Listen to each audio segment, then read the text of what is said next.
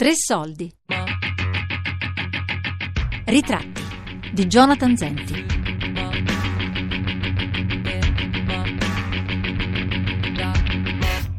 Viene riconosciuto il fatto che tu fai un lavoro originale da un punto di vista formale ed eticamente molto corretto, nel senso che tu racconti la realtà per come la vedi, lo fai in modo sincero, senza altri tipi di fini e cerchi una forma che sia il più possibile quella che secondo te è la migliore per parlare dell'argomento che hai scelto, in modo trasversale alle forme teatrali canoniche, senza per forza ripercorrere le orme di qualcuno che ha già fatto in quel modo per cui ha funzionato e tu cerchi di rifarlo. E non c'è mai provocazione fine a se stessa.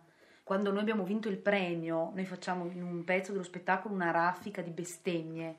Quando siamo usciti dal premio, tutti ci hanno detto non farete una replica con questo spettacolo e noi eravamo anche mm, non preoccupati, un po' preoccupati e convinti però che non potevamo fare diversamente, che se volevamo fare questo spettacolo non si poteva omettere quella parte.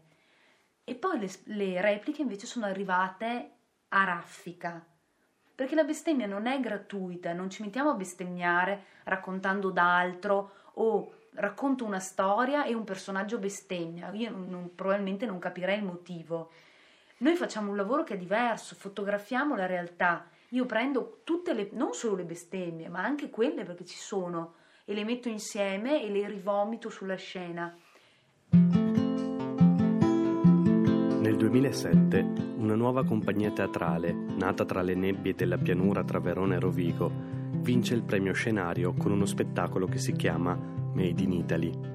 Uno spettacolo che poco dopo piomba come un meteorite sulla scena teatrale italiana contemporanea, rompendo molte delle regole fino ad allora esistenti e riuscendo a portare a teatro persone che non ci sarebbero mai entrate nemmeno sotto tortura. Quella compagnia si chiama Babilonia Teatri, è diretta da Enrico e Valeria, ai quali ho fatto un ritratto sonoro in una gelida sera di gennaio di quasi sette anni fa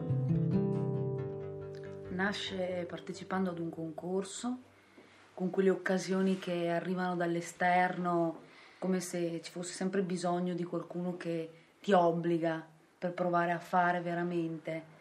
Fino a prima de, de, di quella data, di quel concorso, di quel bando, da quel progetto da consegnare, eravamo un po' di persone assieme che sognavano di fare teatro che pensavano che il teatro sarebbe stata la loro vita, che però fino in fondo non ci avevano mai provato. Poi per caso ci viene segnalato questo bando del premio scenario e per caso decidiamo di provarci. E quindi l'occasione è quella, è questo premio al quale ci presentiamo con uno spettacolo ehm, che poi è nato ed è morto immediatamente dopo, che si chiamava Panopticon Frankenstein e che voleva raccontare l'esperienza che per noi è stata un'esperienza molto forte e decisiva umanamente e anche teatralmente che è stata quella del carcere, di aver lavorato per un tot di anni all'interno della casa circondariale qui di Montorio e aver incontrato vite, persone che non sospettavamo neppure che esistessero. E questo è stato il, motore che ha fatto nascere Babilonia Teatri. Questo era nel 2006. Avevamo provato a fare appunto, altre cose, avevamo fatto altre piccole cose assieme e abbiamo già iniziato a tenere laboratori eh, assieme appunto all'interno del carcere e, all'inter- e all'interno delle scuole e lì eh, sono stati alcuni dei luoghi dove comunque sono cominciate a nascere alcune delle forme che poi eh, si ritrovano nei nostri spettacoli perché ci trovavamo a fare teatro con persone che comunque non l'avevano scelto per passione ma che si trovavano casualmente a farlo e per cui trovare delle modalità attraverso le quali far passare il nostro amore per quella materia e l'energia che secondo noi poteva passare da quel mezzo di comunicazione diventava qualcosa di, di essenziale, di molto forte come esperienza. Nel momento in cui poi abbiamo dovuto fare qualcosa, tutto questo, che comunque era già stato lavoro comune, è, è stato veicolato all'interno per la, per la creazione poi di uno spettacolo. Eh, di solito la parte di, più grossa di pensiero e di scrittura la facciamo di Valeria, però dopo in realtà nel momento in cui si prova sulla scena tutta una serie di dinamiche eh, nascono ed escono esclusivamente quando quello che tu hai pensato a tavolino eh, lo metti in relazione con il lavoro concreto, per cui c'è una parte magari intellettuale che fai sulla carta, però dopo deve scontrarsi per forza con il lavoro pratico e quindi poi tutto quanto eh, si commistiona e ehm, spesso comunque è condizionato e suggestionato da quelle che sono le nostre vite di tutti i giorni, per cui non è che il pensiero sia slegato da quello che ci accade nella vita.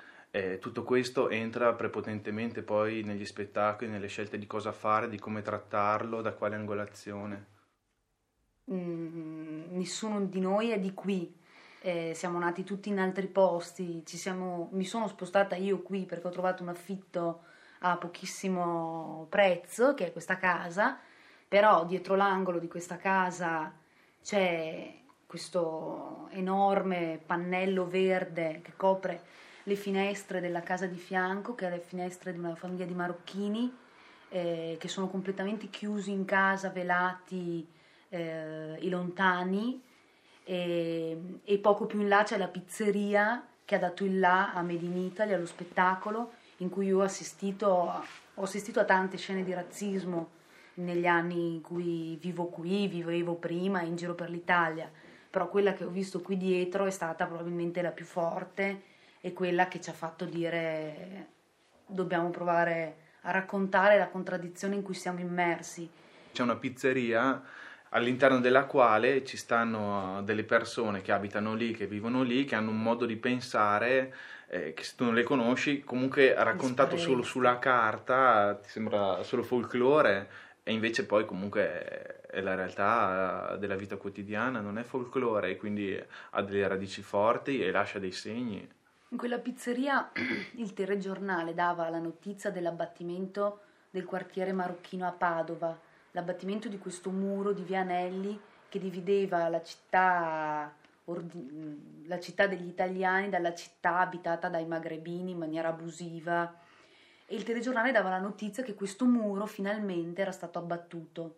E tutta la pizzeria ma, si è alzata in piedi, il pizzaiolo ha smesso di fare le pizze, il barista ha aperto bottiglie di spumante eh, tutta la pizzeria è insorta al miracolo perché finalmente i marocchini erano stati sgomberati e si era fatta pulizia. Io la cosa più agghiacciante è stata che io ero in questo contesto, in questa situazione, eh, aspettavo la mia pizza da sporto e dentro di me dicevo adesso cosa faccio? Adesso almeno non pago la pizza, adesso me ne vado, quando mi danno la pizza gliela schiaffo in faccia, mi alzo sul balcone e urlo. Cosa faccio? Cosa faccio? Non ho fatto nulla. Mi hanno dato la pizza, ho pagato la pizza e sono tornata in via Parrocchia 43 con la mia pizza. E io non ho fatto nulla, però da questo episodio, che è l'episodio iniziale con cui si apre Made in Italy, è nato Made in Italy. Qui questa prima porta qua. Adesso l'ha lasciato acceso finché va in bagno. È una tecnica, vero? Lo sapevo Ma io sono furba. In una, in una, parte dello spettacolo, per esempio, noi facciamo andare la telecronaca eh, dei mondiali di calcio, i mondiali in cui l'Italia ha vinto. Il testo di quella telecronaca è qualcosa di meraviglioso, qualcosa di, di non più riscrivibile eh, la, la megalomania, il patriottismo con cui viene presentata la vittoria di una squadra di calcio, con frasi tipo vogliamoci più bene, oggi siamo italiani, eh, oggi è la giornata probabilmente più bella della tua vita, stringi tua moglie perché questo non te lo dimenticherai mai.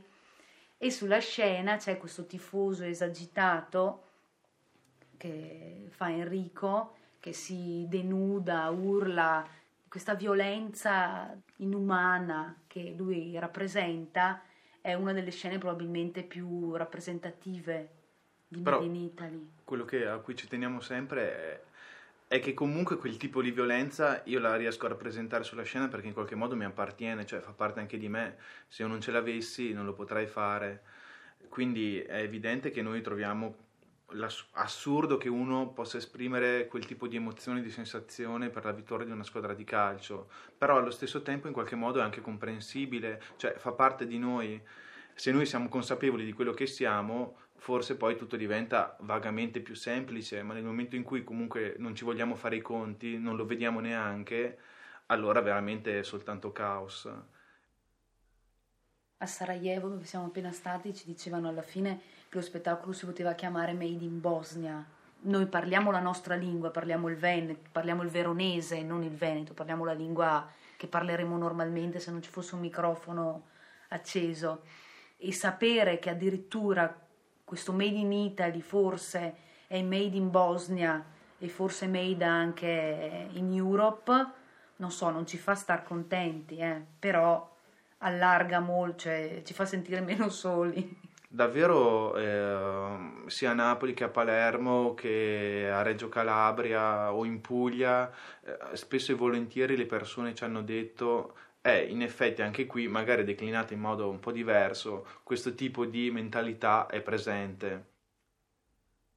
Sì, no, eravamo alla Bocconi e questa ragazza con il giro di perle mi diceva che invece l'Italia è anche tante cose belle, e appunto Botticelli, ma come se io potessi fare uno spettacolo raccontando di Botticelli, chi se ne frega.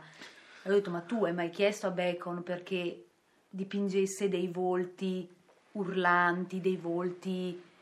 Ognuno dipinge la realtà che vede e, per, e non capisco perché mi venga chiesto di raccontare qualcos'altro, di raccontare un mondo bello che non vedo. Quando ci metterai i piedi e le mani dentro, ti accorgerai che siamo in un bel mare di merda e forse avrai bisogno di toglierti i tacchi e di cominciare a, a pulire, a sistemare avevamo già tutti deciso che volevamo fare questo lavoro in modi anche forse molto diversi, molto lontani, chi in modo più chiaro, chi meno. E poi quando tutto è partito è stato tutto molto veloce. Forse adesso cominciamo a renderci conto di cosa è successo, di perché, a, a cercare anche delle risposte e a chiederci cosa vogliamo fare da adesso in poi. Sì, anche se anche lì i minuti da dedicare alla riflessione sono sempre... Cioè è come se in questa pista da discoteca veramente dovessi continuare a ballare. E si Però, fa molta fatica. Cioè, la cosa Però, che per me è complicata è... Che tipo di ansia abbiamo in questa... in quello che stiamo facendo, come siamo... Eh, lui dice, mi sento che ho perso tanto tempo e che devo recuperare, quindi dal momento in cui ho deciso di cominciare a fotografare, poi eh, la corsa è partita all'impazzata. Se noi abbiamo avuto, anche noi probabilmente come lui, un tempo sì, di incubazione. In cui, come dicevo io prima, anch'io volevo, da sempre volevo fare teatro. Dovevo fare teatro, però non l'avevo mai fatto seriamente. Poi nel momento in cui cominci a farlo, è partita all'impazzata questa corsa.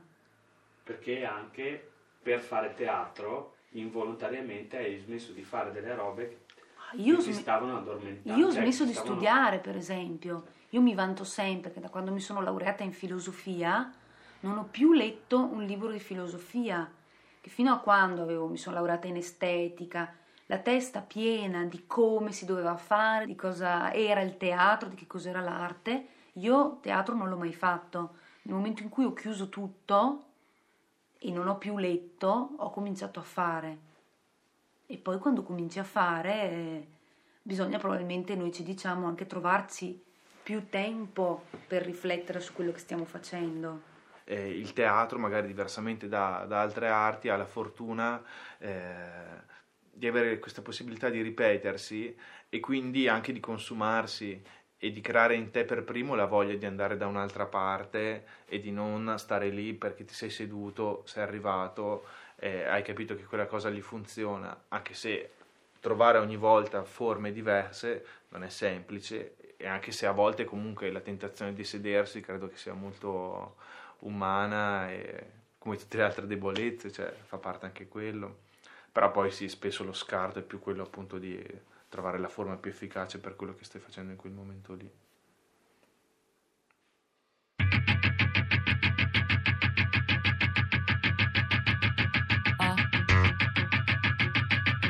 Ritratti di Jonathan Zenti.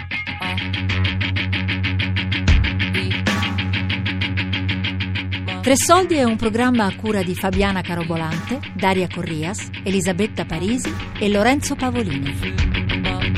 Podcast su radio3.rai.it.